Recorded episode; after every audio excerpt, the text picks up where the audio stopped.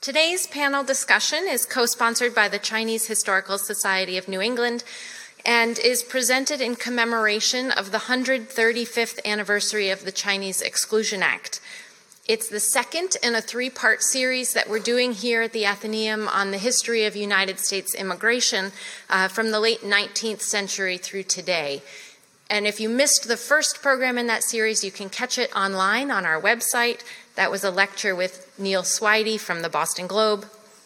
Um, and I invite you to join us again on December 12th. We'll be doing a presentation by the Poets Theater based on materials from our own collections.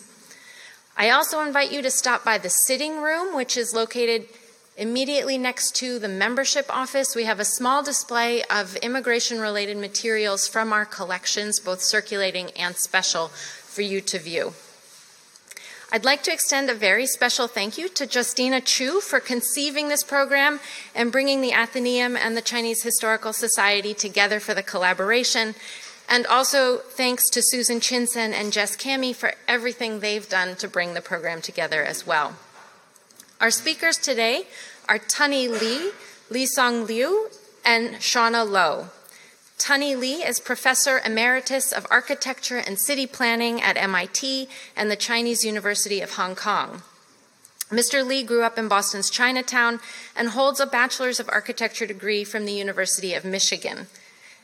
He has worked for Buckminster Fuller, I.M. Pei, and Ulrich Franzen, among others.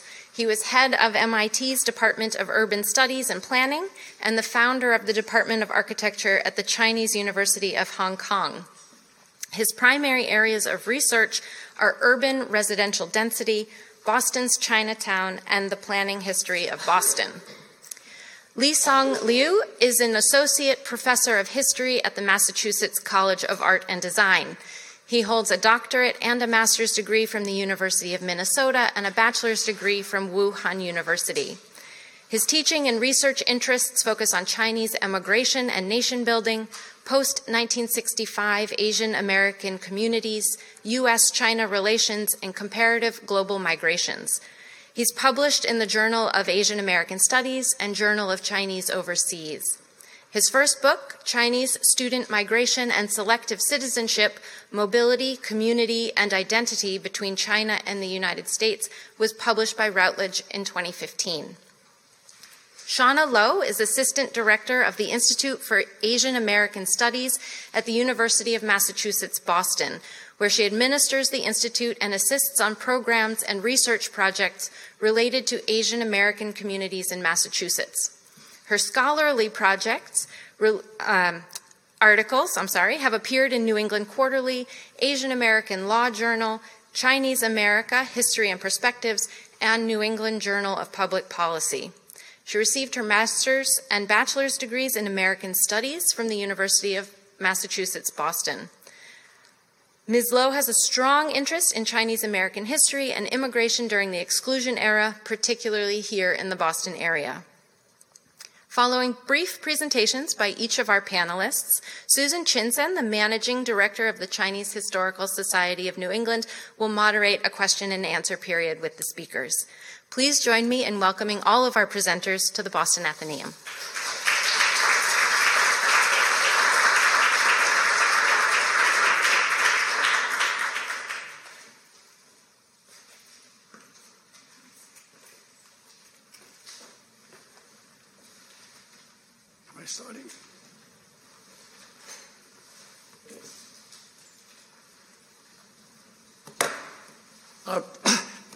It's wonderful to be here in this really beautiful room, in this beautiful building, and to participate in the continuing evolution of this great Boston institution into something more representative of our population.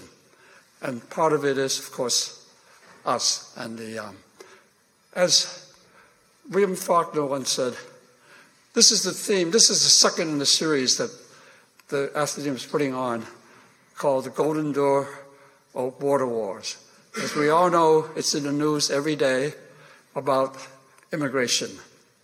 And as William Faulkner once wrote, the past is not dead, it's not even past. So I think we tell you this story as a way of trying to understand how immigration worked before and how it works over time.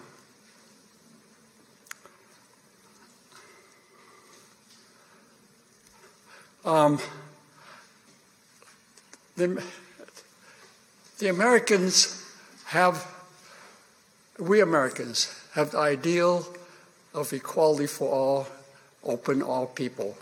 The Statue of Liberty beckons us, but unfortunately, there were always exceptions. The Chinese Exclusion Act was the first legislation that singled out a specific racial group to be excluded. But was not the first attempt in America to limit citizenship. The Constitution specifies that slaves are three fifths of a person and that people who would be counted were free white persons, including bond servants, but not American Indians, and by implication, certainly not the Chinese. The 1790 Naturalization Act specified that only immigrants could, who could gain citizenship were free white persons of good moral character and excluding the same people American in, Indians, indentured servants, slaves.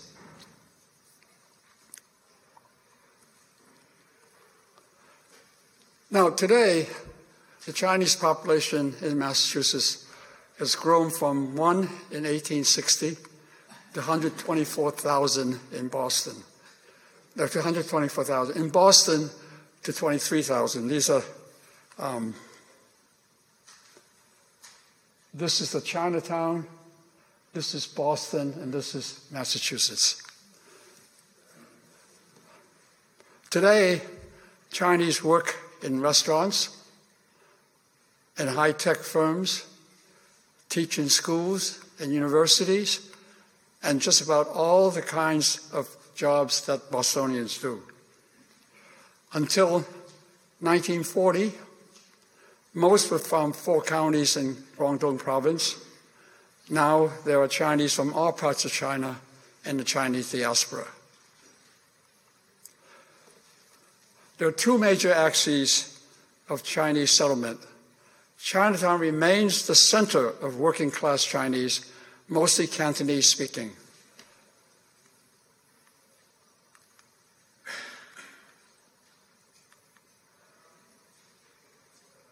The axis, sorry, I keep hitting the wrong button. All right.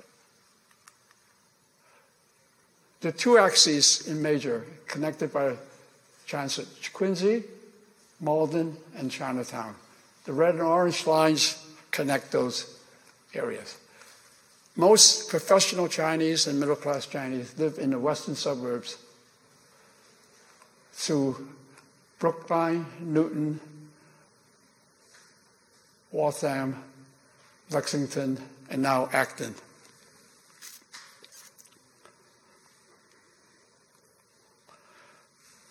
As you can see, the major populations are in Boston, Quincy, and Malden, with much more scattered populations in Cambridge, etc.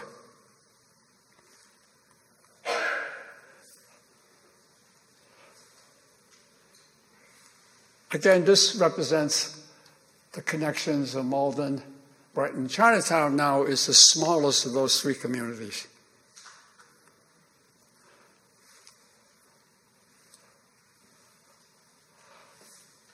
How did this happen? What were the, the um, relationships of Boston and China? Boston has a longer relationship with China than most American cities. It started with the China trade, um, and one part of it, the opium trade. Uh, Boston merchants had fast clippers that could deliver goods and make profit from trading furs, timber, ice in exchange for silk, tea, and porcelain. That's been highly romanticized as that trade. But the most profitable trade was in opium. The fortunes were made by selling opium, reaping immense profits. The Boston merchants had one niche of that, that was the, the Brits were the major drug dealers in China, but the Americans had a very substantial part. They imported uh, opium from Turkey via Boston to Canton, and the fast clippers were essential in that purpose. So, Thomas Perkins um, of the Perkins Institute for the Blind and his many relatives gained immense wealth from the opium trade. At one point, Perkins wrote that he was sending 150,000 pounds of opium to Canton, to his son in law, who was based there. They, the fortunes that were made really created the Industrial Revolution in New England. Thomas Perkins invested in mills in Newton, iron manufacturing in Vermont, and some some historians note that the country's first railroad anyway it came from the quincy quarry. Uh, another perkins nephew um, used his opium uh, profits mines and railroads that would eventually cross the country.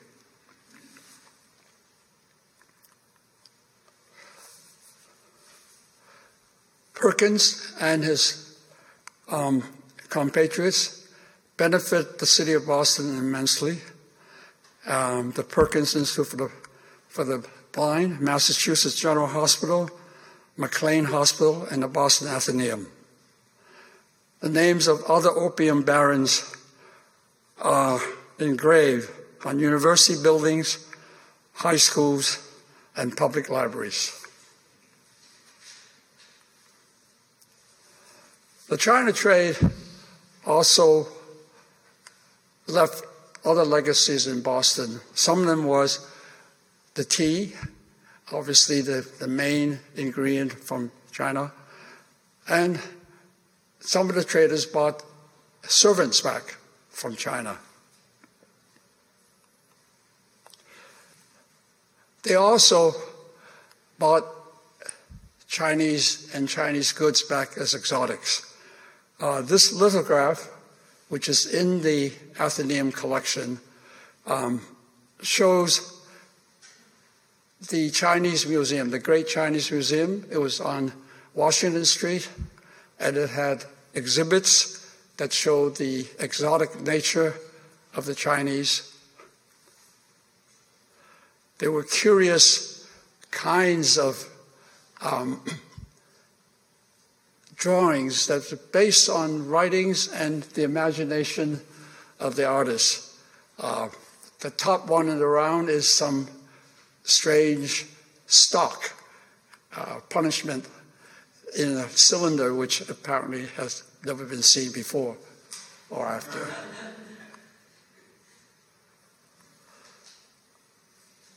The museum was opened from 1845 to 1847. Um, and it left for Philadelphia at some point, but there's also at some point P.T. Barnum uh, probably uh, acquired some of the assets, and Miss Plum Wong Key, uh, who's advertised at Amory Hall, Washington Street, Washington West Streets. And the advertisement was for this wonderful lady with her. The most notable part of this lady was that her feet were two inches long. That she had bound feet. At the same time, um, a little later, North Adams, Sampson Shoe Factory in North Adams, um, the workers went on strike, and the owner, Mr. Sampson, sent his manager to San Francisco and came back with 75 Chinese workers. The Crispins, that was the union for the um, French Canadian shoemakers, came to the railroad station to meet them, armed with sticks and stones. But the sight of the Chinese was so, uh, so awesome that they threw one rock and that was the end of it. They just stood in shock as the men, all dressed in hats, black clothing, and cloth shoes, marched from the station to the factory.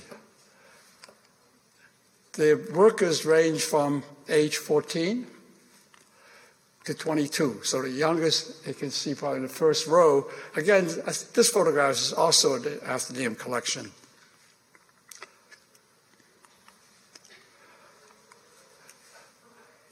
The Chinese proved not only to be quick learners, but they became more productive and they were cheaper. This really was one of the main reasons the labor unions became alarmed at, at the, uh, the competition of Chinese labor. Now, most of these workers went back to, to um, San Francisco. Some of them very likely wound up in Boston. Uh, but most of them had round trip tickets and went back.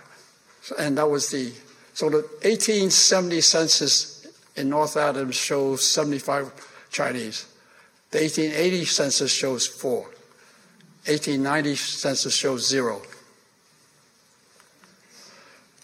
Now the shoemakers were, um, the, their union was the Order of St. Crispin. St. Crispin, you may know, is the patron saint of shoemakers. And it's also Henry V's speech in Shakespeare on this St. Crispin Day.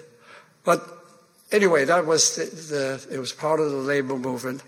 And the um, Chinese shown here um, assassinating St. Crispin were more like the 14 year old boys.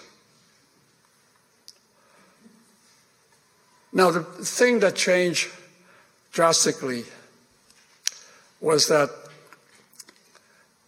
the U.S. was opening to the West. And um, it was in the railroad, Intercontinental Railroad, was proposed and built at such a priority that was built even during the Civil War. The, it was cheaper and easier to import workers from China across the Pacific than to move workers around South America. So the Chinese workers were imported to work on the um, uh, Central Pacific Railroad first and other railroads later. Um, that's my great grandfather who worked on that railroad. Um, and th- that left a legacy of Chinese workers you know, in the West.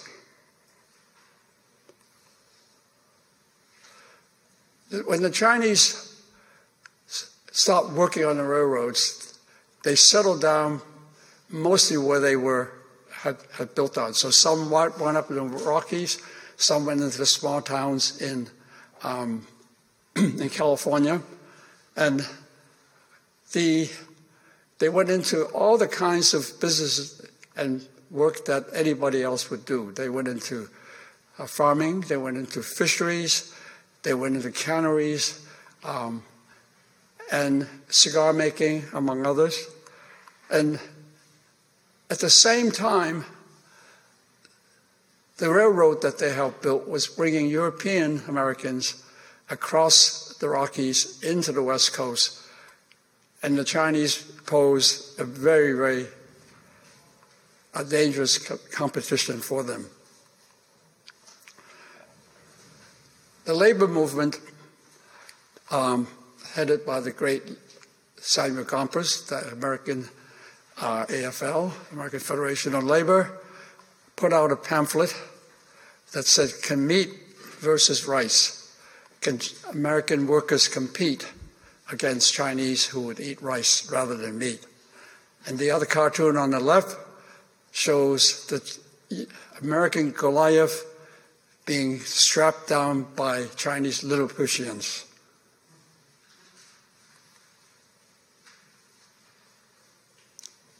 So, as was noted in North Adams, the Chinese would pose a very, very big competition.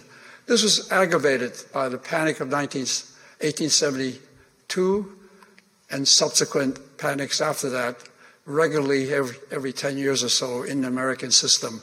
And they hit workers the hardest, and they were competing against the Chinese. So at the end of the Civil War, um, things change.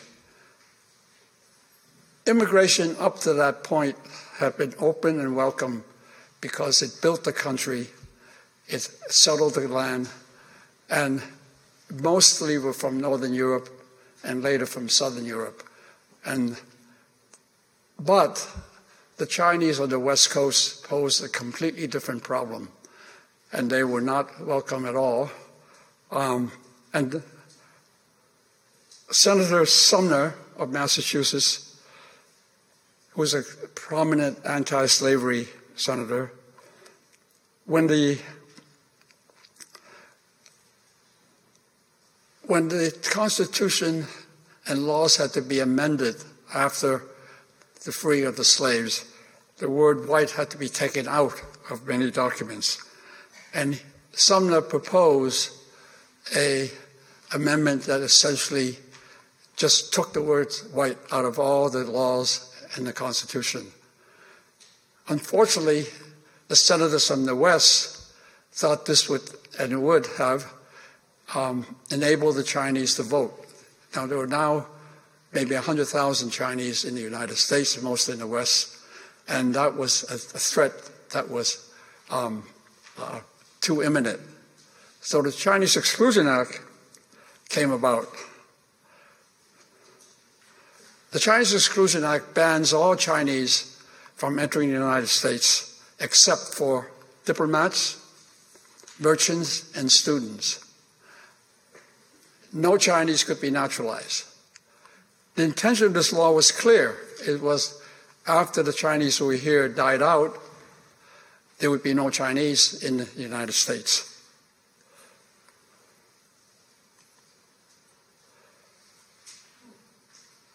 as part of happened after the passage of the Exclusion Act and even before, there were essentially what we call ethnic cleansing today. California had over 200 um, towns with Chinese settlements, and they were driven out of all but a handful San Francisco, Sacramento, and a, and a handful of the big cities. So my great grandfather had worked on a farm in Colusa, California, and then he was driven out to San Francisco and eventually to Boston. He also was, um, and then the summer was even bloodier because the, the Rock Springs, Wyoming massacre 28 killed, 15 injured, 75 houses burned. And this was not uncommon.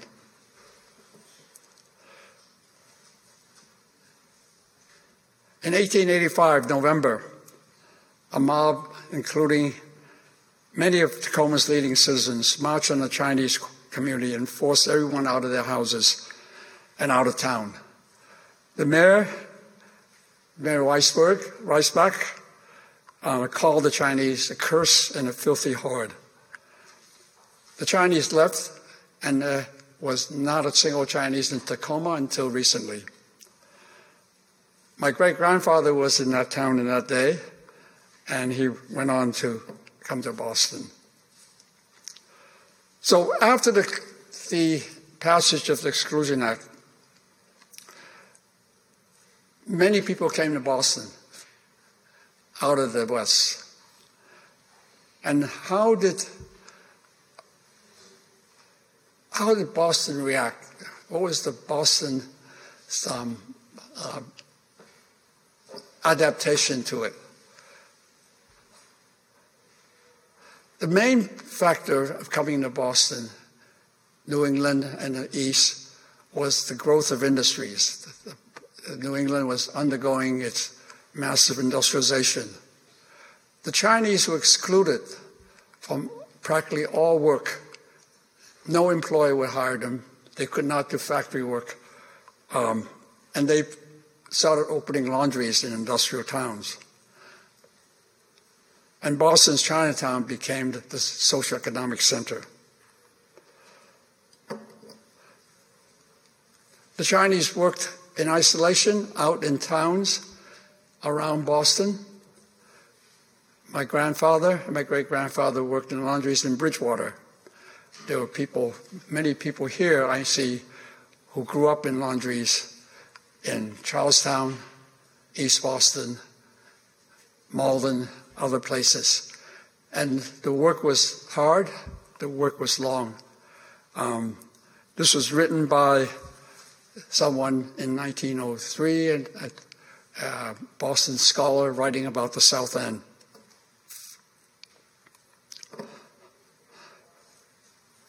The Chinese managed to build a community to serve those laundrymen. There were in 1900, there were 500 laundries in the city of Boston. I think two of them in Chinatown. So Sunday, Chinatown became the place where you could come in to meet friends, buy food, get your hair cut, buy vegetables. And in Somerville, um, there was a farm that was run by Chinese, and they you can tell by this that they were drying sausages, meats, and others for sale, and growing Chinese vegetables. That didn't last very long. The reaction of most was that the Chinese were, I think, like Weisbach's. They were filthy and they were um, danger. The Americans feared that the opium and the gambling would contaminate the Americans and that the young would be corrupted. So the second one there asked Mayor to limit Chinese. Council urged to bar young girls from their restaurants. The preservation of white womanhood was very important in the minds of, um, and still is, by the way, in the minds of people anti immigrants. Many attempts were made to get rid of Chinatown altogether. Um, and we know more recently highways were used for that, slum clearance. But even in 1893, um, widening the street and uh, was out without any apologies. Squalor and room wanted for rapid transit. And so the street was widened, and attempts were made to get rid of the Chinese altogether because most of the houses that were taken were occupied by the Chinese. But actually, the Chinese persisted anyway, and they rebuilt and they uh, stayed. So by 1903, the Exclusion Act had been renewed, and the Geary Act, which strengthened the Exclusion Act, was um, uh, pass, and there were uh, new efforts to get rid of the Chinese altogether.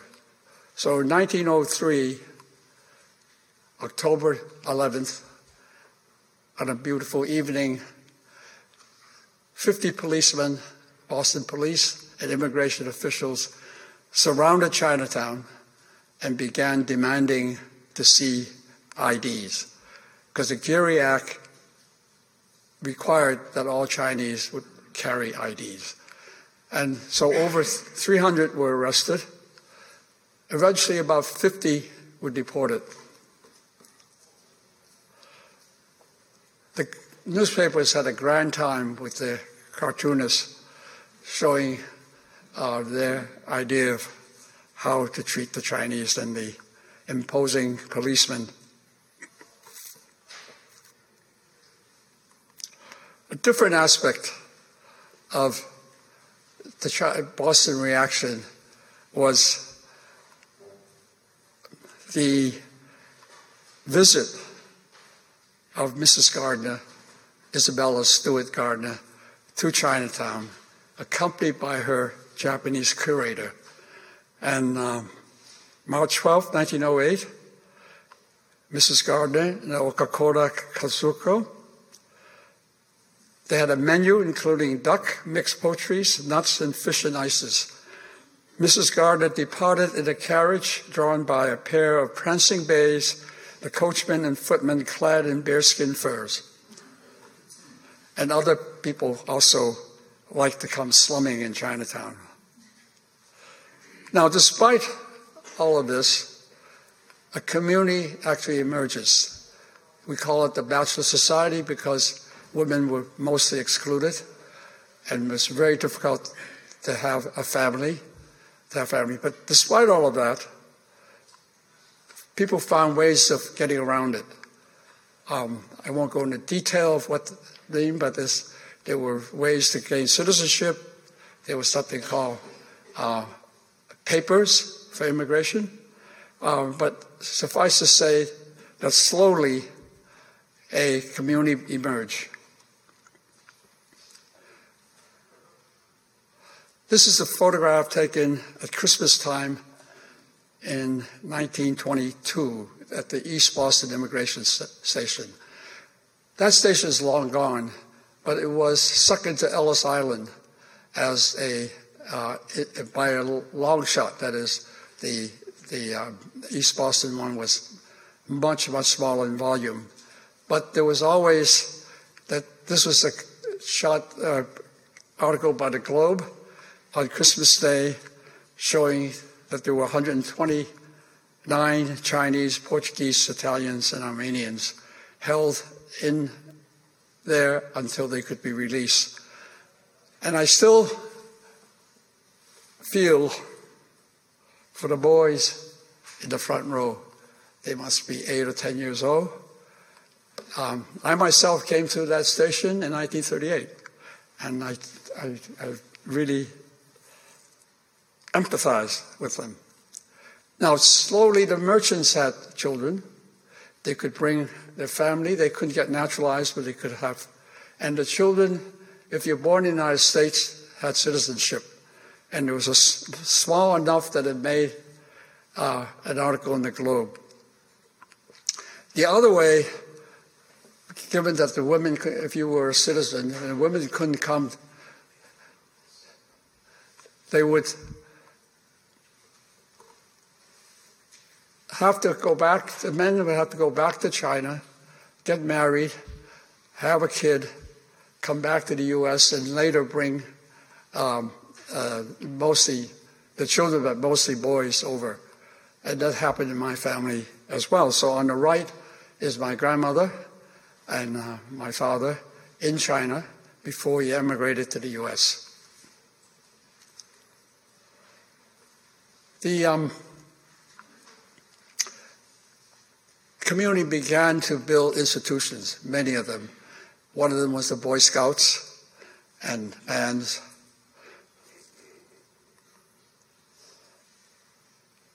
This was the William Dean Moy. The idea of free public education was very important for the Chinese and, and all immigrants.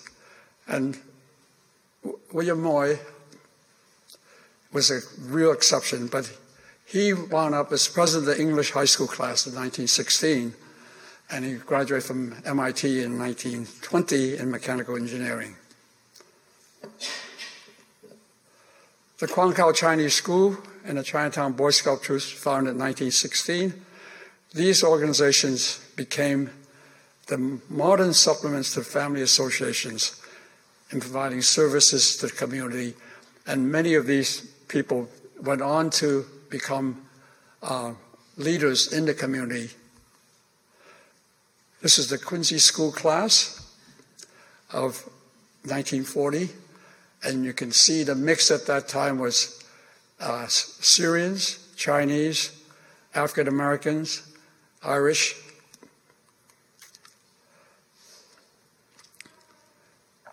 Other institutions came in. Denison House uh, was a settlement house that settled in, in Chinatown, and they began the important process of bringing the girls up in a modern way.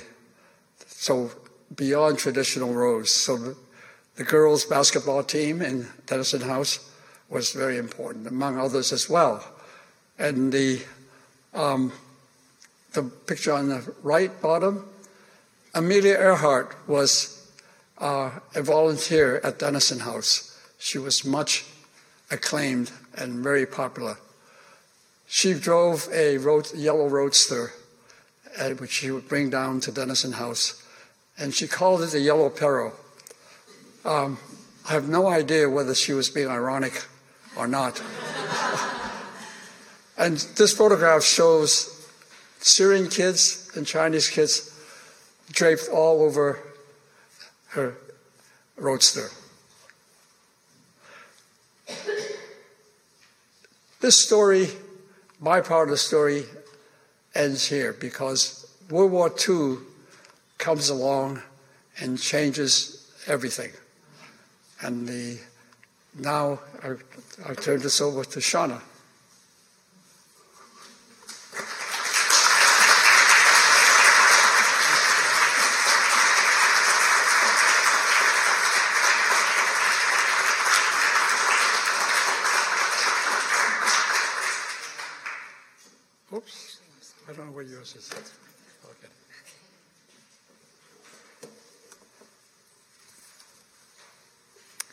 Well, Tunney covered a lot of ground. Um, I'm going to be focusing on a smaller period of time, um, the period after the repeal of the Exclusion Act in 1943, up to the passing of the 1965 Immigration Act. And I'm going to be looking at how um, immigration legislation affected the community, the Chinese community in the United States and the greater Boston area. So during this period of time between 1943 and 1965, there was an annual quota of about 100 Chinese immigrants. Yet thousands of Chinese did become permanent U.S. residents during this period and changed the landscape of the Chinese population in the greater Boston area in both size and diversity. So, how was it possible that so many Chinese immigrated despite this tiny quota? Well, it happened through special legislation, one time or short term laws, special provisions, parole programs, and petitions and these were largely influenced by politics and foreign policy. Now, as Tony was saying, World War II had major consequences for the existing Chinese American communities. Um, at that time, the community consisted mostly of um, Chinese from southern China, Guangdong province, um, were Cantonese and Toisanese speaking. And um, World War II allowed new employment opportunities for Chinese because of an executive order that prohibited racial discrimination in the defense industry and, and in government jobs. Also, a huge number of Chinese served in the military, which enabled them to become citizens if they weren't already and the U.S. became an ally of nationalist China, which helped to bring about the repeal of the Chinese Exclusion Acts.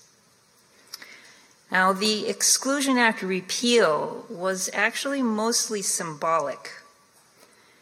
Um, it set a quota of 105 Chinese based on ancestry.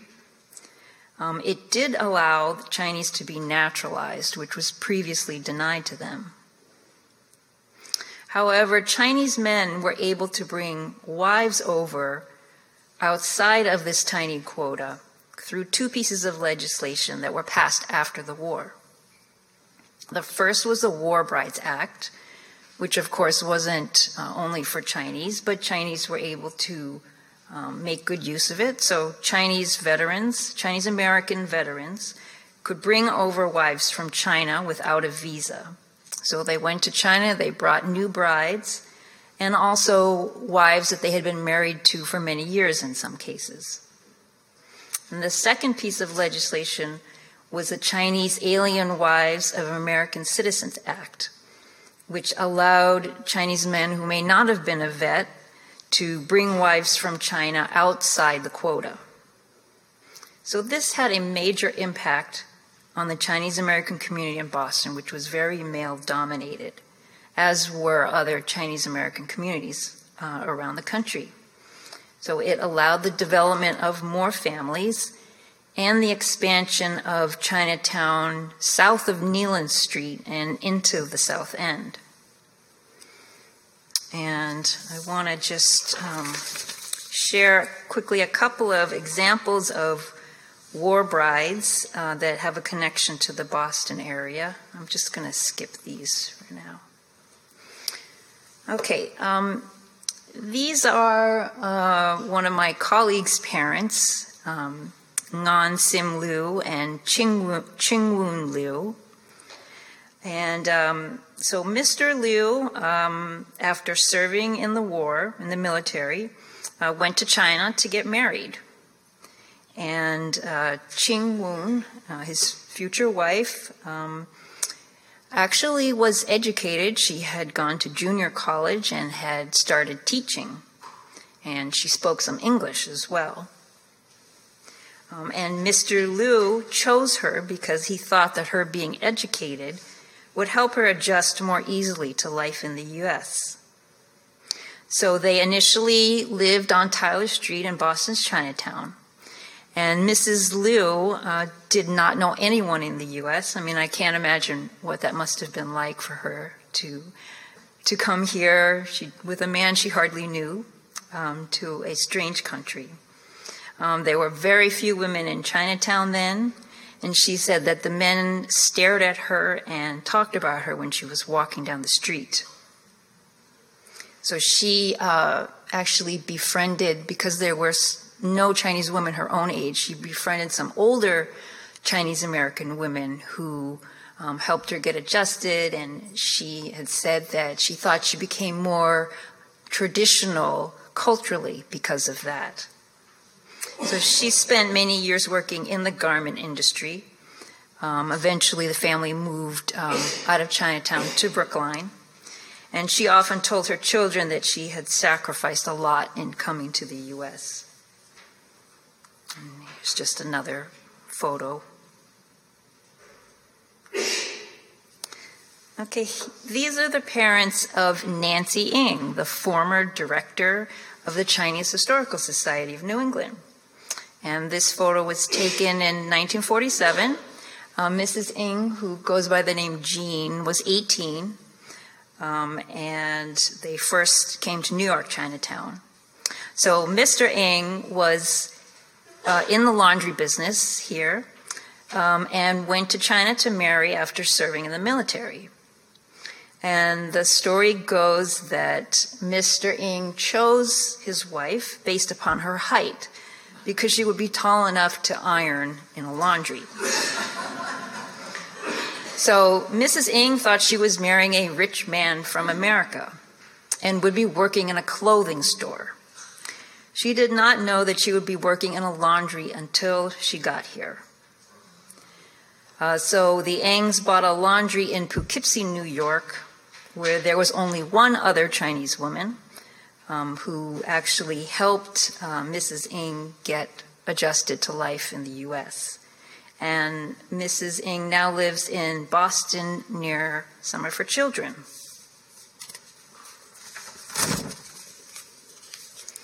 So there was very little other family based immigration for the Chinese American community that was already here. Um, the, the U.S. government embarked on a multi pronged strategy involving the State Department, the INS, and the FBI to shut down what was an illegal immigration chain that was continuing from the exclusion period. So, because Chinese were, most Chinese were barred from coming here, they develop some quasi legal or illegal strategies to immigrate into this country and to bring children. Um, so, because of this quota, which was 105, Chinese continued trying to enter the U.S. as derivative citizens, in other words, uh, using the paper son system, which I hoped Tony was going to explain, but he, he didn't. So basically, if, if a Chinese could establish himself as a citizen, as a U.S. citizen, he was able to bring his usually sons or his children as what is called derivative citizens. So, as a response, the government adopted new, tougher policies, such as a pre screening for prospective Chinese immigrants at the point of departure, and then an interrogation after they came uh, at the point of entry. They also started requiring blood tests to try to prove a family relationship. And also, they used provisions in the 1952 Immigration Act to keep out and deport suspected communists. And it was quite an ugly period for the Chinese American communities. Now, at the same time, the U.S. was encouraging a different type of Chinese immigration after 1949, which was the date of the communist victory in China. So these new Chinese immigrants were highly skilled. They were from all over China, not just Guangdong province, from Taiwan, Hong Kong. They were primarily Mandarin speaking or spoke uh, nor- some other northern dialect, uh, northern Chinese dialect. And they were highly educated from the elite class. They generally did not settle in Chinatown, they settled in suburbs west of Boston. And they generally did not mix much with the southern Chinese Americans who were more working class and spoke different dialects. So, this stream of Chinese immigrants was linked to the new Cold War politics, in which the United States wanted to demonstrate a moral and ideological superiority in relation to communist nations. There was competition with the Soviet Union for military and technological superiority, which spurred a new need for highly skilled labor. So Chinese were able to come through ad hoc piecemeal legislation that gave preference to highly skilled workers. And um, this wave included um, people like the architect I.M. Pei, and these people are all have connections to the, the Boston area. Um, An Wang, the computer pioneer, um, the, the two I.M. Pei and An Wang were here uh, in the country as non immigrants and were allowed to um, or encouraged to adjust their status. So during World War II and during the Chinese Civil War, there were thousands of Chinese students, faculty, and researchers here for training. Uh, when the nationalists lost, many did not want to return to China and the U.S. passed several acts to help these so called stranded scholars become permanent residents. There was also a series of refugee acts which admitted thousands of Chinese and allowed them to stay here and adjust their status to permanent residency. Now, these, these refugee acts were not, were only partly humanitarian. They served a political purpose which was to demonstrate that the United States was a fair and racially tolerant country. Now, the, the refugees had to demonstrate that they were anti communist. They often had to have a sponsor in place, pay their own way, and have employment prearranged. There was also a preference given to um, English speakers. So, in return, the United States got workers that were highly skilled in science, technology, and engineering.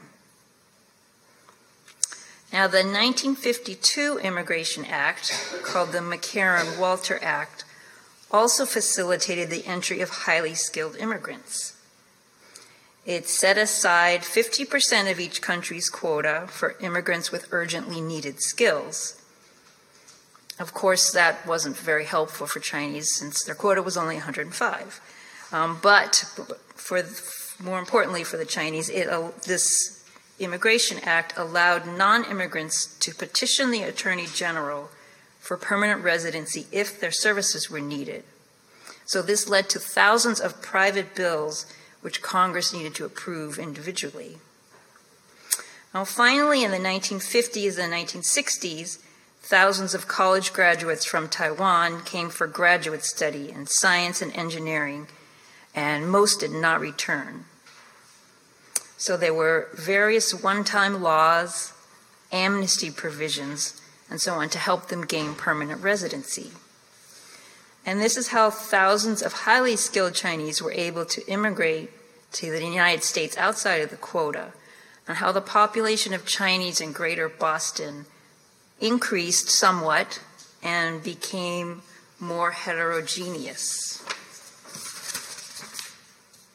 So these the discriminatory quotas, and they um, they um, had favored immigrants from northern and western Europe before. The discriminatory discriminatory quotas were removed in the 1965 Immigration Act which established a uniform quota of 20,000 for each country. And let me just go back to this um, this chart. Um, actually, you can see that the Chinese population in Massachusetts did not really grow significantly until um, until after 1980, actually, and this was because of a couple of reasons. Um, so, diplomatic relations with mainland China were suspended until 1979. And also, um, the, at that time, the ceiling, uh, the annual ceiling for immigrants overall was quite low. And it was increased um, quite a bit by the 1980s, which allowed more um, Chinese immigrants. And um, so that brings us up to 1965, and and uh, Li Song will continue from here.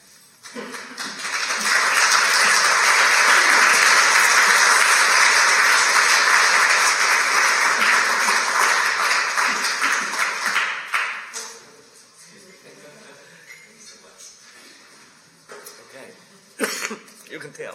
Uh, please bear with me with my strange voice. caught a cold a few days ago, so please stay warm, stay healthy. it's such a great honor to be able to partic- participate. Thank you. To be able to pa- participate in this panel and talk about Chinese migration. Isn't this okay now? Closer? Okay, thank you. Okay. Thank you.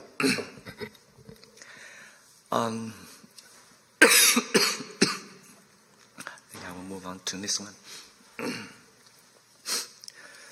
uh, so I will try to cover three major points because the theme of our discussion is about the historical experience of Chinese in the United States and particularly in Massachusetts, Boston, and also the impacts of the Chinese Exclusion Act. So I would like to cover three points. One, the changing patterns of Chinese migration in the last decades, which kind of overlaps a little bit with what Shauna just mentioned, uh, which led to the increasing diversity and complexity of the Chinese community here.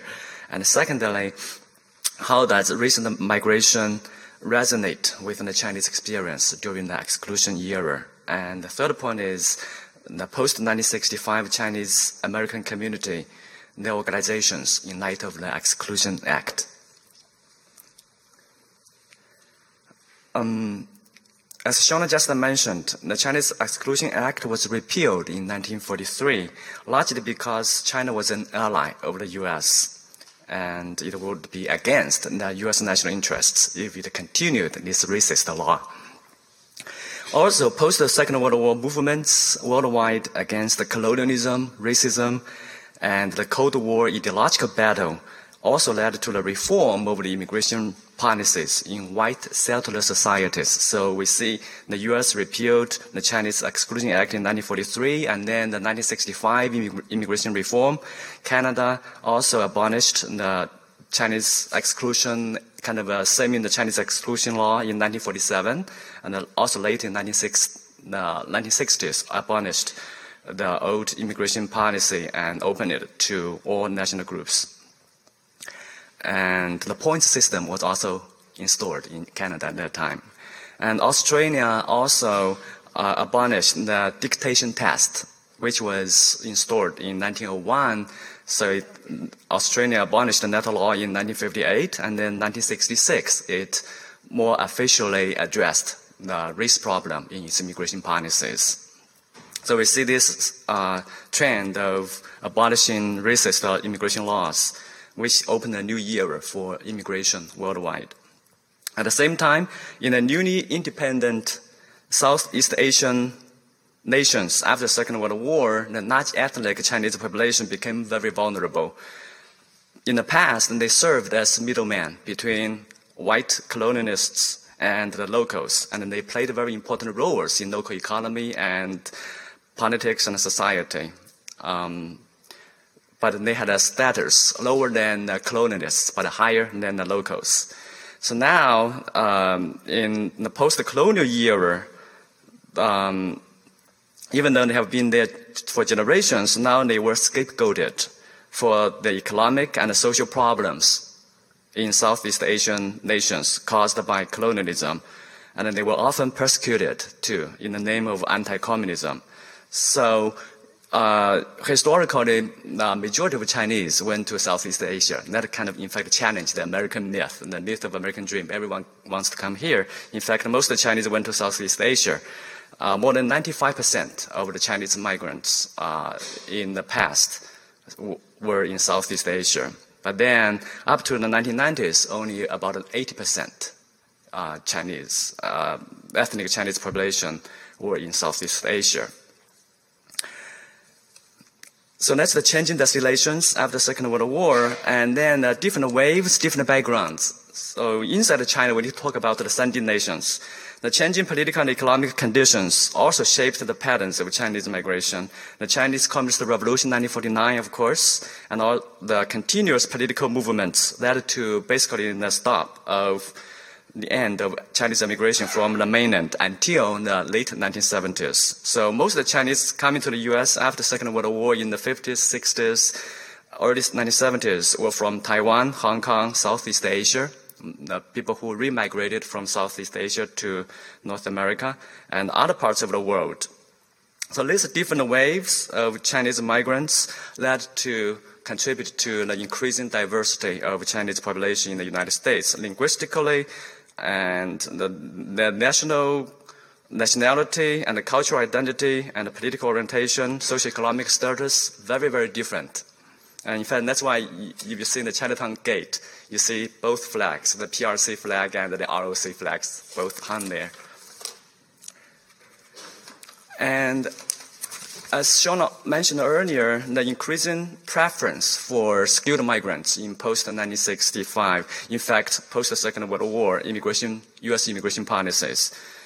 Um, the 1952 Immigration Act, Shauna mentioned, already gave preference to highly skilled migrants. In fact, the Displaced Person Act of 1948 was another milestone in U.S. immigration policies, which required that 30% of the refugees comprise agricultural workers, and the second preference also be given to professional or highly skilled migrants. And then the 1965 Hart-Celler Act um, prioritized family-based and employment-based migration, and it allocated 20% of the annual quota to employment-based immigration. And 1990, the Immigration Act substantially increased the overall immigration, raised the quota for employment-based visas, and it also created a new visa, visa H-1B, which has caused a lot of controversy recently in recent years. Uh, H-1B visa is for workers in specialty occupations who held at least a bachelor's degree. And then you can see in the 1998 and 2000, even by just looking at the titles, you can see the economic nationalism in American immigration policies have been uh, emphasized and strengthened in these past decades. And these two laws in 1998 to 2000 dramatically increased the H-1B visa quota. And I would like to show you this poem, which I used in my book, uh, showing the experience of the skilled migrants. So this is from, in fact, the MIT BBS, a very popular online community forum for Chinese immigrants.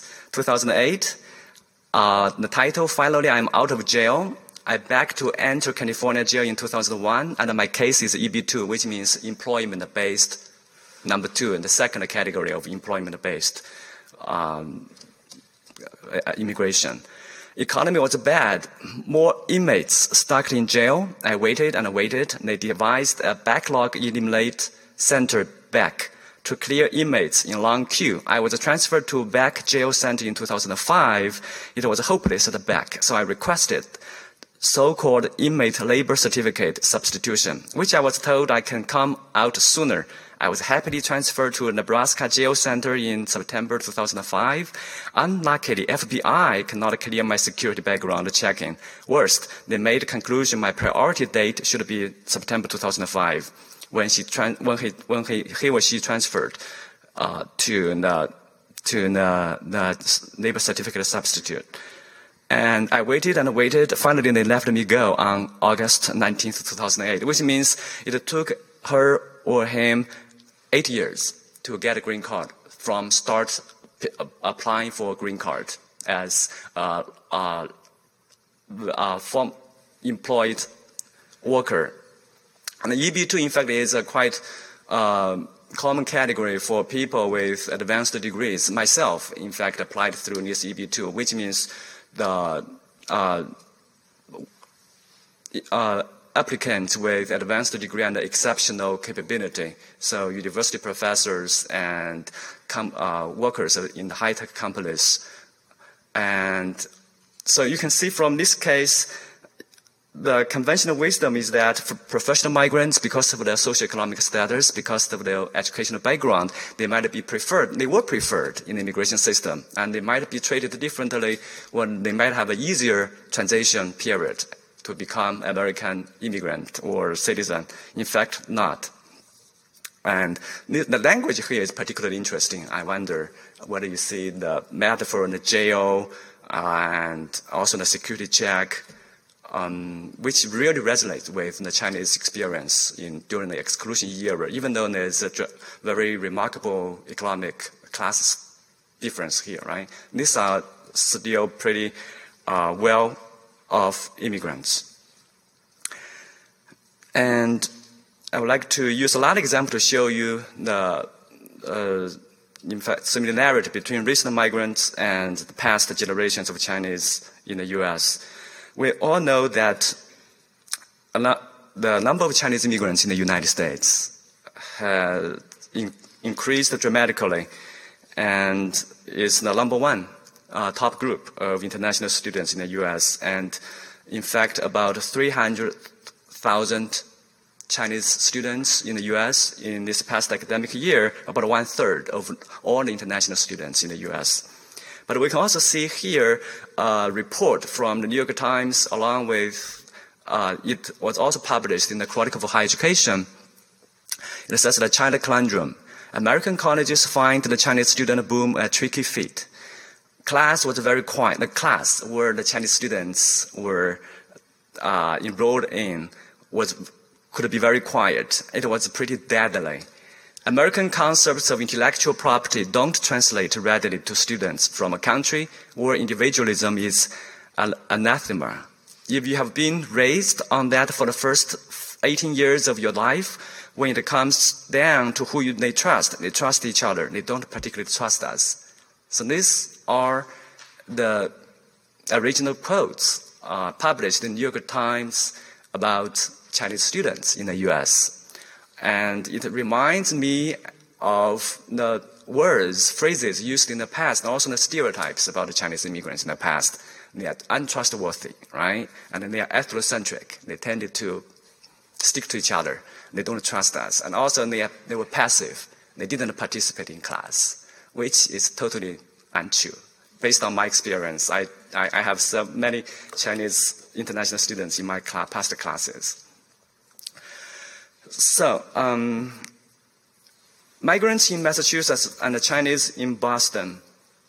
2015, foreign born in Massachusetts, the population of foreign born about 1 million, and it's about 16% of the state population. Uh, and about half of them entered the US since 2000. So they're still fresh immigrant experience. And the foreign born from Asia, about 332,000, so about one third of all the foreign born in Massachusetts. Free born, uh, foreign born from China, about 100,000, 110,000 in fact. And that's about 10% of all the foreign born in Massachusetts.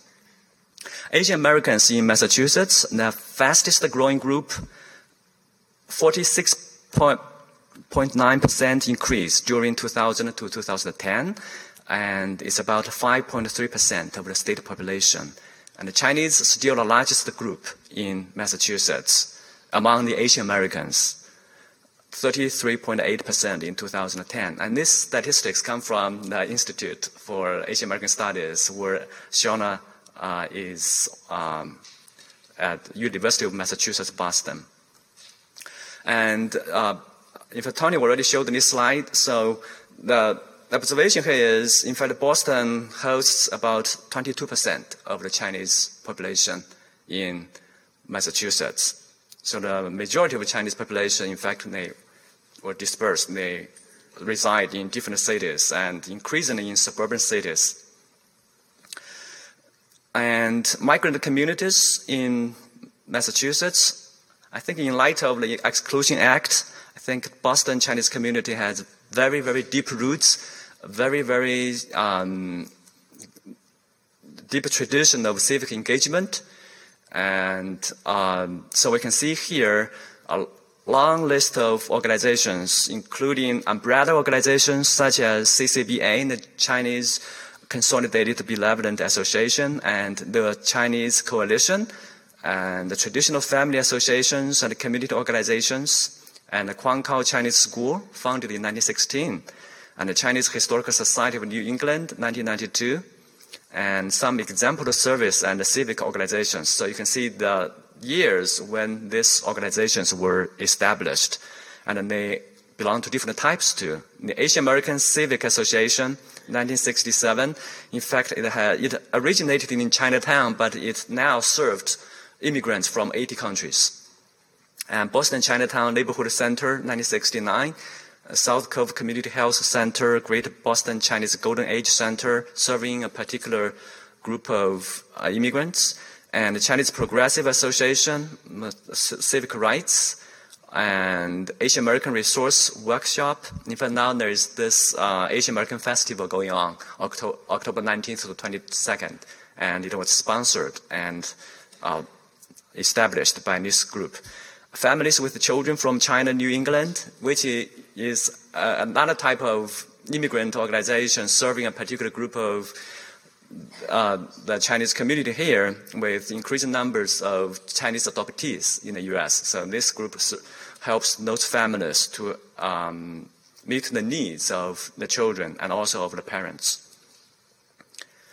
And more and more organizations started in the Greater Boston area. For example, just in this Greater Boston area, we have more than 10 Chinese language schools, and you can see the again, I'm a historian, so I pay attention to the time.